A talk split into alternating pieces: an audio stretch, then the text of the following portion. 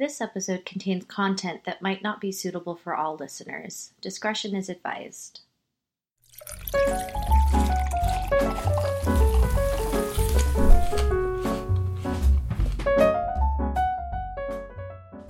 This is Breaking Bread with Brilliant Babes. I'm your host, Tatiana Jimenez.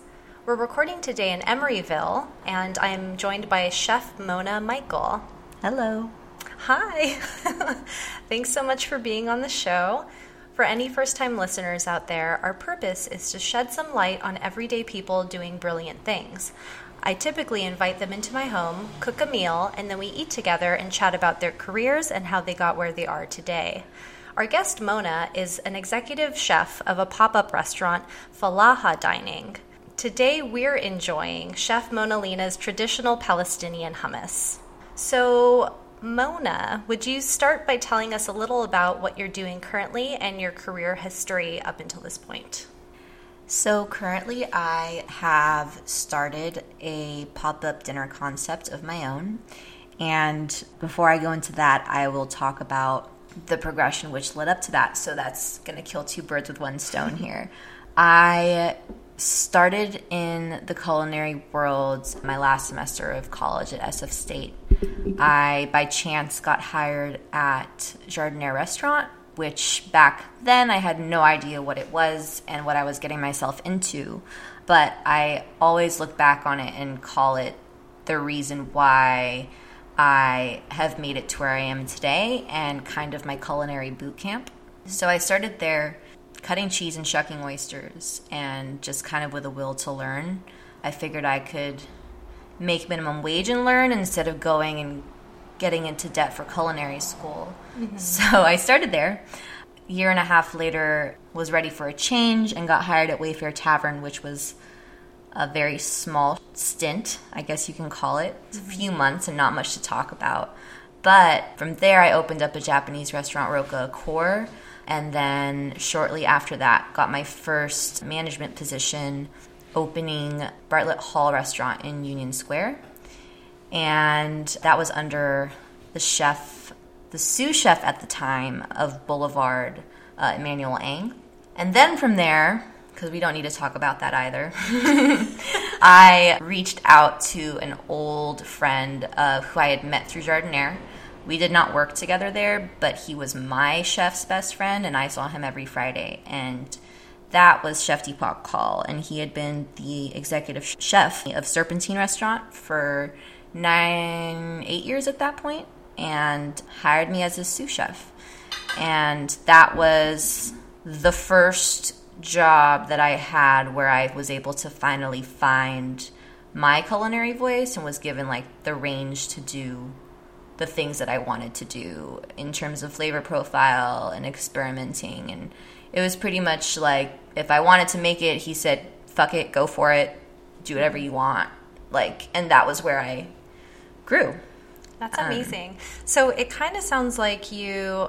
So from that that summary, I know it was only like a couple minutes you explained that, but it sounds like that was in like a short period of time. Was that over yeah, many years? That was in a six year span. Okay. So like Jardiniere was a year and a half, Wayfare Tavern was a few months, mm-hmm. Was a year, Bartlett Hall was a year, and then Serpentine was two years, and then I went off on my own. Yeah. And that was those are all for people who don't live in the Bay Area. Those are all restaurants in San Francisco, right? Correct. Those okay. are all in the city in San Francisco. Yes. Yeah, that's great. And it looks like you did you so you uh, went to school in San Francisco. Are you from San Francisco? I'm actually from San Jose. San Jose. Yeah. Okay, cool. So Bay Area still. Mm-hmm. Okay. What made you want to cook in or like pursue, I guess, a career in food in San Francisco versus like other cities? Honestly, I'd say so. I came here for college and kind of like found myself here in a way. Uh, like I grew into myself and like who I was, and I didn't really like want to leave San Francisco. But I don't ever feel like that was a conscious thought of like I want to be a chef in San Francisco. It was mm-hmm. more like my last semester of college or my last year of college, I was like, there is no way in hell I'm going to grad school for this. All right, what's mm-hmm. next? Okay, I'm going to go to culinary school. And then I just accidentally got hired at Jardiniere and then just it just took off from there. So Right. it wasn't like a ever a conscientious decision. Mm-hmm. Yeah, and that's kind of like a decision you made after or like while you were kind of still in college. Did you think before you went to college that you might want to pursue a career in food? Yeah, I feel like I mean in high school I was always I was always cooking and I always used to say like I want to open up a cafe. In my last year of high school and like beginning years of college I did a lot of barista work and so I always imagined mm-hmm. having a cafe but I never imagined being a chef and really doing what I'm doing now. Yeah. Yeah. Yeah, and I just want to say, as a home cook, as someone who loves cook, and you know, I have recipes on the episode. I'm so stoked that you made something for us today, which was super delicious, and I'm so excited to share the recipe on the episode. And also stoked that I got like some legit tips on how to make my hummus better because From a real life Arab. yeah, thank you. I appreciate that. so, so all of that being said, when was the moment you felt that you really broke into your industry or role?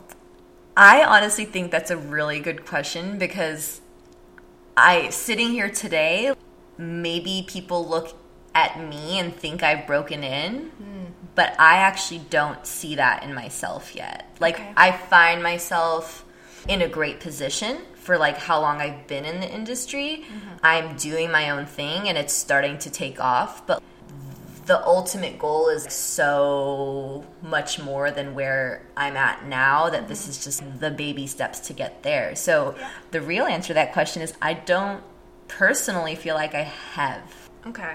Well, at what point did you have you? Well, I guess I'll rephrase that because that's that's a totally like humble and honest answer, and I think actually that answer says to me that you have really your dreams are a lot bigger than just having your own i guess pop-up or maybe restaurant. Like it's a lot bigger than that and that's really exciting to me. Um, was the goal always to have your own thing or is it just It something that's wasn't. evolved You know what? It wasn't, and it has evolved, and it's Mm-hmm. like life circumstances.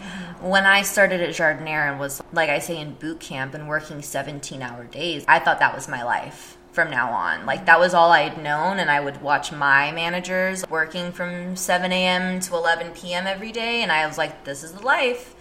And I'm okay with having that work ethic. Like it doesn't I I get bored when I'm not working. So I was like, well, this is life live. I'm gonna be a chef. Like, screw it. Like I can do this. Mm-hmm. And, and that's what you think when you're like first starting out and young and fresh and not exhausted by the years of labor and the amount of holidays and special occasions that you miss doing it. And then it kind of starts wearing down on you, right?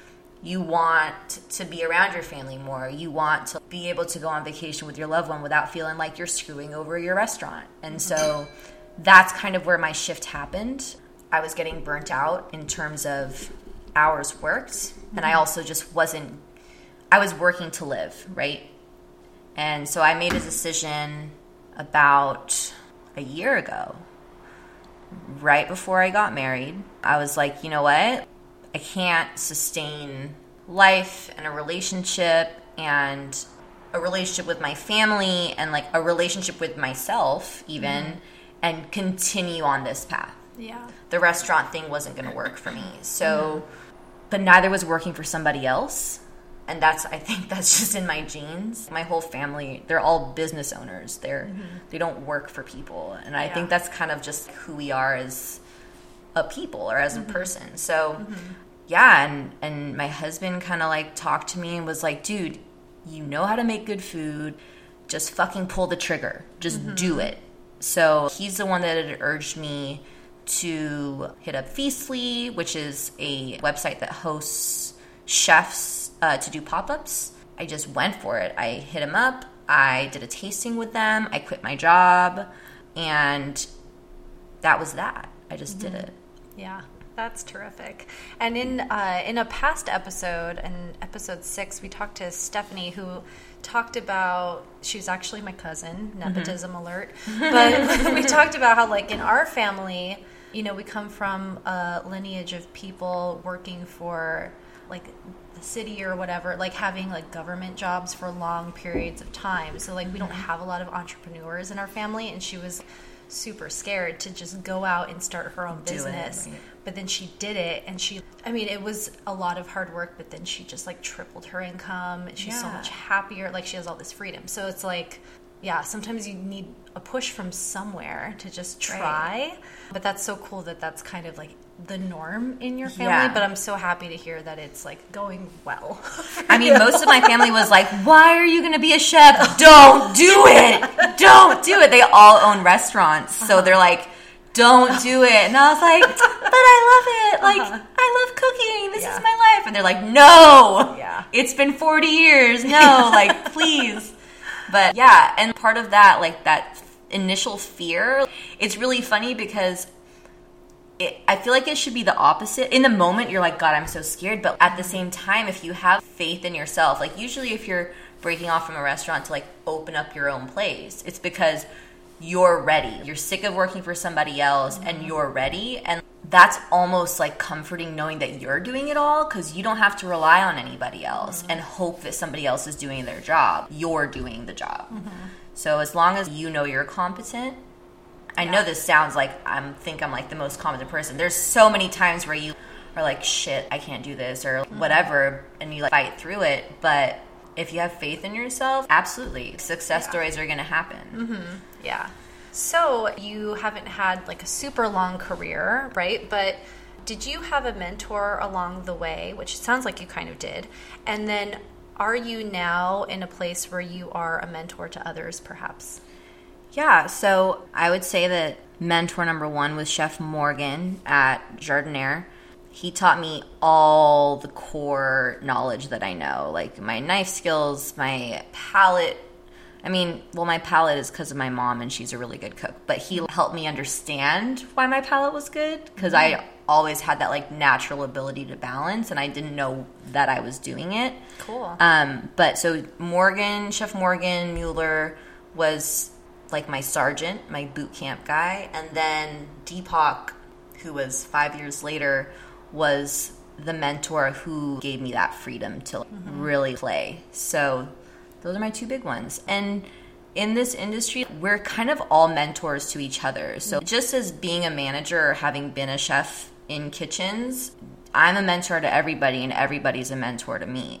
I can't tell you how many times a prep cook has like showed me how to do something and I'm like, bro, like that's like four times faster than I like have ever done this. Uh-huh. You know, we all can learn from each other. So the whole industry is mm-hmm. everybody mentoring each other and teaching each other. That's really great. Like, do you, as like a side question to that, I mean, I think that's really awesome, but I imagine you sometimes run into other chefs who might have egos and like think, like maybe don't think the same way as you, like that mm-hmm. they can learn from like prep, like prep, Prep and prep cooks, yeah. Do you have you run into that a lot, or is Oh, that yeah. not so much the norm? Oh yeah, people have egos and like oh my god. like to this day. Uh, we can talk about stories another time, but yeah, like I feel like I've gotten to where I've gone so fast because I have that common respect for all people, whether they're the dishwasher, the prep cook, or the executive chef. I'm willing to listen to mm-hmm. whatever they have to show me. And even as like the CDC at Serpentine, I was, this is how I want it done. This is why. But if you have another idea, don't just do it because there's a reason why I asked you to do things a certain way. But tell me about it. Right. And if it's better than my idea, then we're going to do it Yep. and mm-hmm. that's just how I've always functioned. Not met, not all chefs have that mentality. It's mm-hmm. like my way or you out. Like that's it. Can I ask what CDC? Oh, chef for? de cuisine. Okay, thank you. No worries. Sorry. Like, did I miss that earlier? I might not have, but it's all good. cool. No, I like learning this new lingo.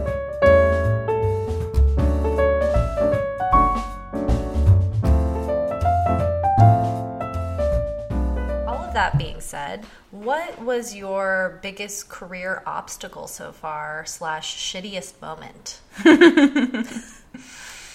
Well, there have been lots of shitty moments. I can't tell you how many times I've come home and just cried after a long, hard day, or somebody got a promotion that didn't deserve it and I should have. So I don't have one specific shitty moment, but there's been a lot of those. The Yeah. biggest obstacle has always been balancing, balancing life with work. Mm-hmm. And I don't know. I just feel like the culinary world, I call everybody in the culinary world a masochist. Like, we obviously like like pain and suffering in some way because it's it's mm-hmm. exhausting. Yeah. It's exhausting and ruthless and thankless. Mm-hmm. If you don't thank yourselves at the end of the night after you just crushed four table turns and did it perfectly, if you don't congratulate yourself, the customer doesn't know the difference. Mm-hmm. They just know that they got a good meal, but they didn't know like how hard you worked to get that on their table. So, yeah. On the opposite end of that, what do you think has been your biggest opportunity or best moment so far?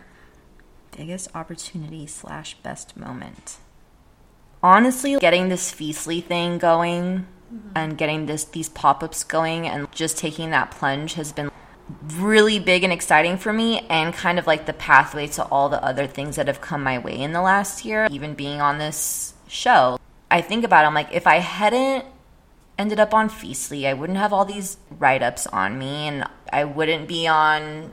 I I mean, honestly, before a year ago, if you Googled my name, I didn't come up, mm-hmm. and now you Google my name, and there's like three articles, and I'm like, Yeah. oh, I have three articles. This is amazing. And. I found them because I was telling Caitlin.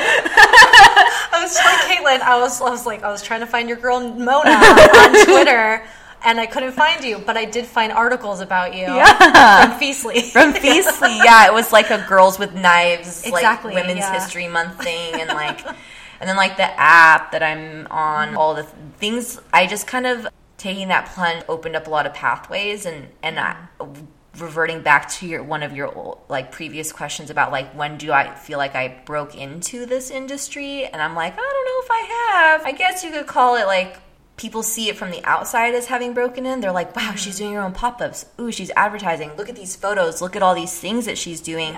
And it's brought, it's, it's gravitated people towards me. Mm-hmm. And I've made a decision until I feel like I've broken into this personally. Mm-hmm. I'm going to say yes to everything that comes my way, even if mm-hmm. it means losing money, even if it means not sleeping that night or whatever. Like, all that energy that I used to put in for other people's pockets at their restaurants, like Yeah. why don't I put that same energy into mine? For And sure. So that's where I'm yeah, at. the hustle. The hustle. that Bay Area hustle. oh, it never ends. Mm-hmm. Well, on this show, I also like to highlight what I call hidden talents. So, things that are significant to our lives that we might not add to our resumes or are necessarily work related. So, as we were just, this is a funny segue because you're always hustling. For, Always hustling. For your pop up. So, do you have time for other hobbies? To be honest, my job is my hobby. yeah. So, I mean, like, I spend my days in the kitchen cooking, and then I also spend my days in other people's kitchens eating. But since I've thought about this for a little bit, I do enjoy singing a lot. Oh. Um, I was super into it in high school Okay. and still enjoy it. I don't mm-hmm. do it in a choir setting or in a recording studio anymore, but like mm-hmm. it's definitely something that I do on my own if I'm home alone and feel like belting or whatever. Mm-hmm. But So, are you saying that you would come to karaoke with us Oh. sometime? karaoke is literally my favorite thing. okay, me too. It's such a good release. It's such a good release. It scratches that itch of like It does. when like back in the day when you're like doing musicals in high school and shit, and like now you don't have the time. exactly. I can't tell you how many like choirs I've tried to join. I'm like that schedule doesn't work for me. Can't do it. Yeah. Can't do it. Can't do it. So it's yes, That's so cool. the one. Were you in musicals in high school? I was. I was too. Oh my gosh. We're gonna have to talk about this later. yes.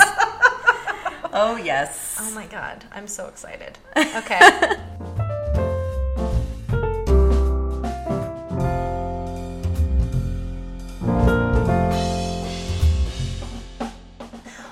Now we're going to dive into the listener question portion of the episode. So, we have a couple listener questions for you. What are the perks and challenges of having a pop up restaurant as opposed to a permanent location? So let's start with the perks. Okay. The perks are you don't have to have a service every night, which Hmm. means you don't have to fill seats every night, which Mm-hmm. means you're not losing money. Okay. The other perk is being able to go to the demand. and not waiting for people to come to you. Because you sell tickets in advance, Correct. right? Okay. Yeah, my pop ups are all private, ticket only dinners Mm-hmm. right now.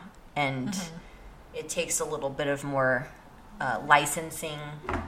Takes a little more licensing to do like the type where you show up at a bar and serve dumplings. You Right, got to okay. do a little more than that if it's not through Feastly. Yeah. So perks, mobility, flexibility. You get to do everything from start to finish yourself. So like Mm-hmm. if something didn't work the last time and you weren't super into it, the next time's a whole new fresh template to work on.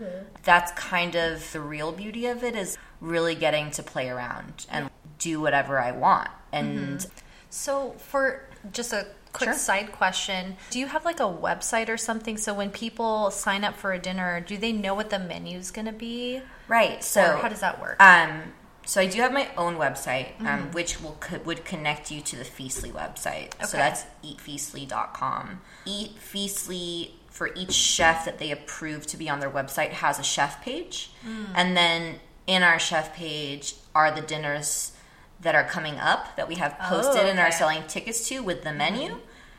And past dinners. So, like, if, for example, you wanted to, you went onto my chef page and scrolled down and you're like, oh, what's this menu? And you clicked it and it was an older menu and you really liked it, you could actually mm-hmm. request me oh. to do that oh. menu again. Mm-hmm. I could do it privately. I could, mm-hmm. If I choose to, I could do it again as a pop up where I sell tickets. But Sure. so you can see the history of my menus and the menu that is being sold at the moment. Okay. That's awesome. And then I guess what are some of the challenges then of lugging stuff around is exhausting. Uh-huh. The beauty of having a brick and mortar restaurant is your stuff stays there. At the end of the night, you pick yourself Mm-hmm. up and your jacket and your bag and you take yourself home. But at the end of a long night at a pop up, it's like, okay, I gotta pack my plates, I gotta pack all the leftover food, I gotta clean up, I have to scrub down, I have to make it spick and span because Mm-hmm. there's nobody there's no janitorial service to clean up after me at I that. Mm-hmm. so it's really like when i say you do it all it sounds glamorous exciting oh i get to do the, my floral design and pick my plates and do all this and that's the fun part but there's also the whole getting there five hours before your dinner to set up and make everything perfect and then staying two hours after to make sure it's clean so you don't get charged a cleaning deposit Mm-hmm. Yeah. you know oh it's the last thing you need Yeah, that's a lot of work. it is a lot of work yeah Oh my goodness. Well, that being said, that leads us to our second question, which is what is it like to, and I've thought about this a lot because I love food shows. Mm-hmm. Anything on like a lot of Netflix stuff. I love the Food Network. I love the Great British Baking Show. You know, it seems like chefs and, you know, you, you spend so much time working on these beautiful dishes. So this question is what is it like to spend so much time on your quote unquote product and then have someone immediately destroy it? My preference is for them to destroy it and Okay. then watch the looks on their faces versus like snap 30 photos of it for like a half an hour and then let it get cold and like mm-hmm. sog out and then eat it. and I'm not saying like you shouldn't take a shot of a, of a plate and then eat. I'm saying you don't need to give every dish a photo shoot. Sure. okay, that's to be a great Instagrammable picture, but mm-hmm. you're not really enjoying the food for what it is. And nowadays, your food has to be Instagrammable. It has to be pretty. It, I mean, it just has to be. It's the world that we're in now. Yeah. There's just such a fine line mm-hmm. between excessive and Yeah. just enough and like really enjoy the food because mm-hmm. chefs really want that. They want you to just eat.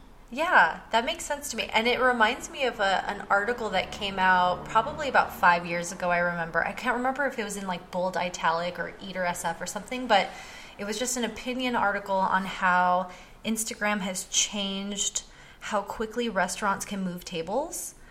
Because, you know, for the 1st 50, like people wait 15 minutes before they start eating their food because they're mm-hmm. taking pictures of it and posting it on the internet and they're like, oh my God. Let's go. I mean, it's true. I don't. Yeah.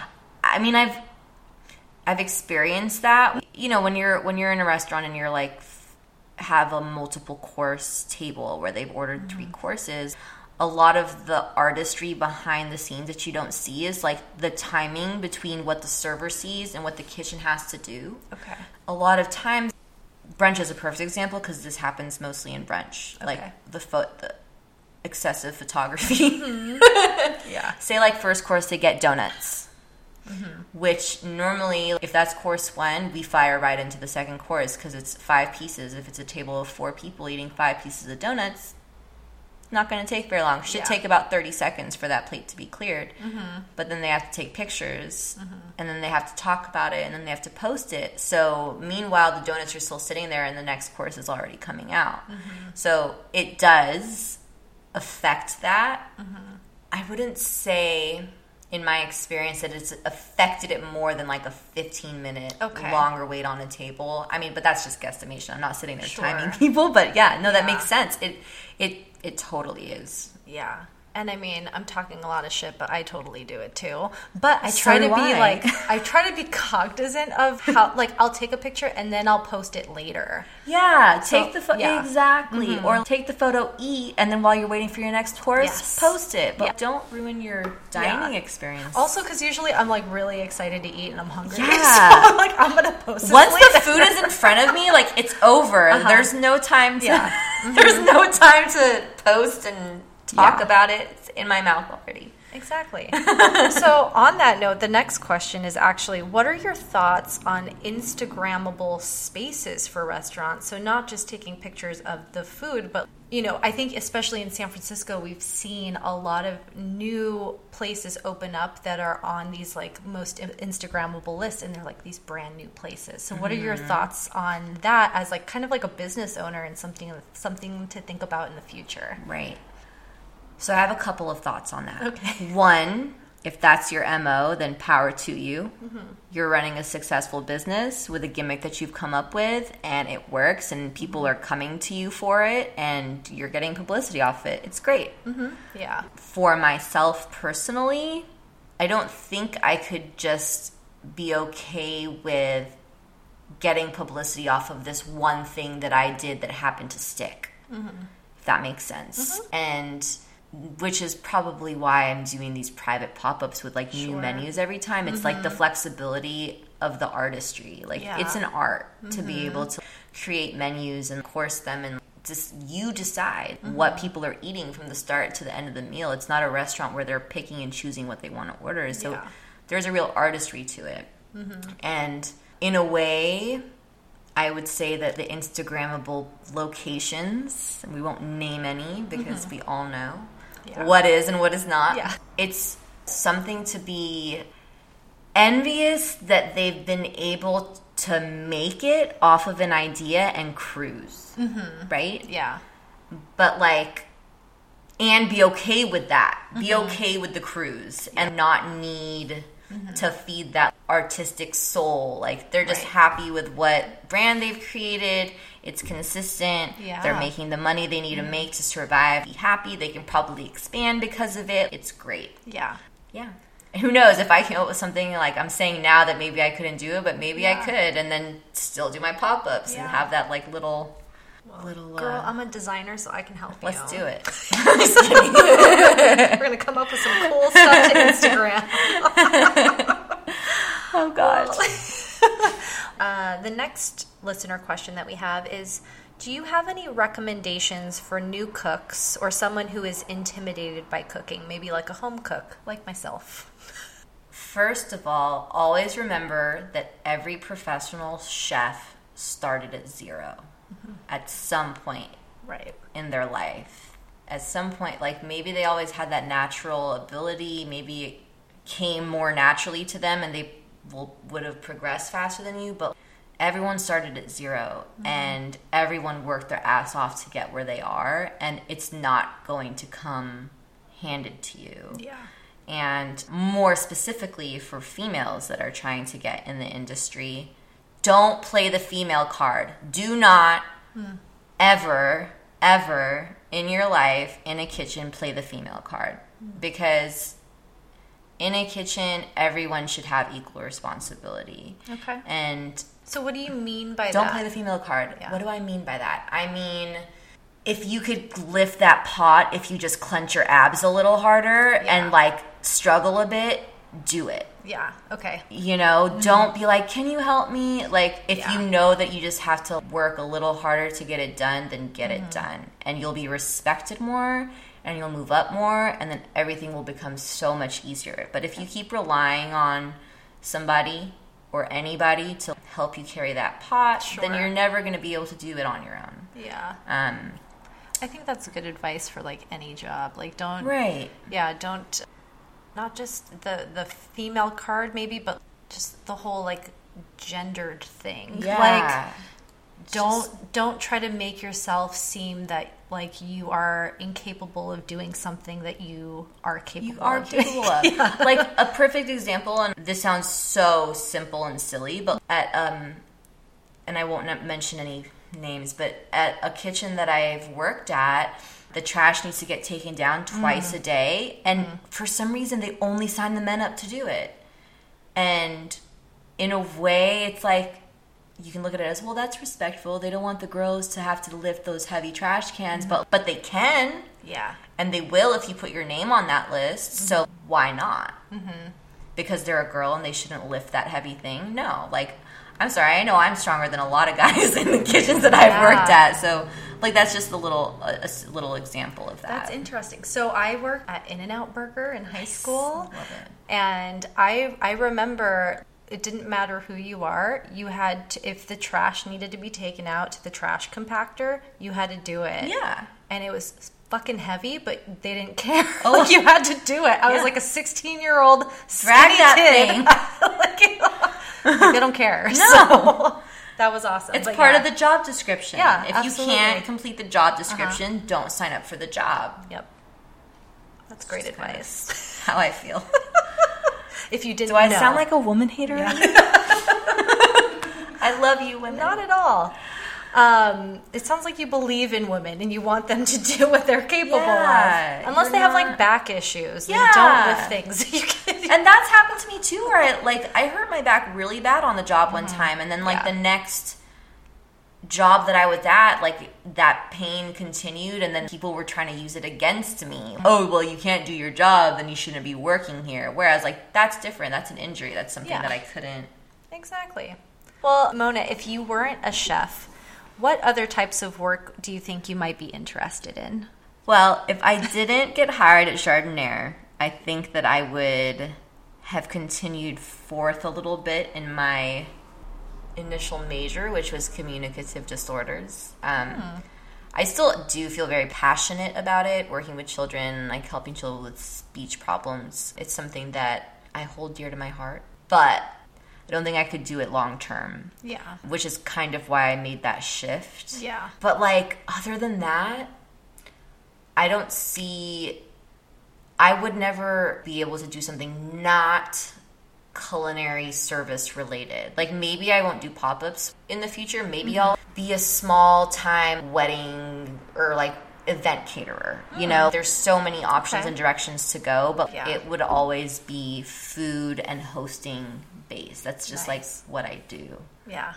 I've never had a nine to five in my life ever. Wow. So I can't even imagine the Monday mm-hmm. through Friday nine to five life. Like, it's so bizarre to me. Mm-hmm. It's bizarre to a lot of us who actually do it. Actually do It's still bizarre to me too. Like I can't. It's okay. I love my weekday weekend off, half Yeah. and half. It's a beautiful thing. So I like to ask all of my guests this question towards the end of the episode, but what are you looking forward to this week?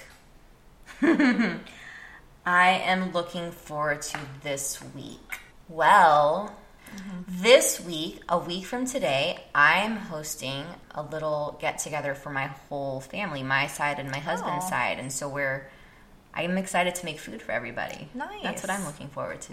That's it's just more food. Food Yeah. all the time. All day, every day.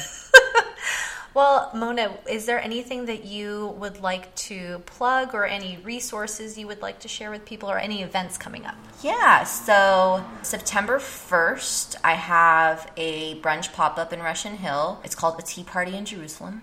Oh my gosh. Um, and you can buy tickets for that already. I have a website, fallahadining.com, F A L L A H A D I N I N G.com. Mm-hmm. That can link you to the website to buy tickets. And you can follow me on Instagram at Chef Mona Leena, and that's Leena with two E's. Perfect.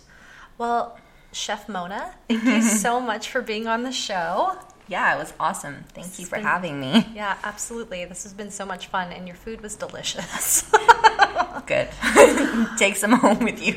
oh, I will. Well, to learn more about Chef Mona's work and other topics we've covered on this episode, head over to our website, brilliantbabespodcast.com, where you can also listen to previous episodes, check out our event calendar, and get the recipes for the dishes we make for each episode. Today's recipe was Chef Mona Leena's traditional Palestinian hummus. Follow us on Facebook, Twitter, and Instagram, and stay tuned for episodes every other Tuesday. Take care, everyone.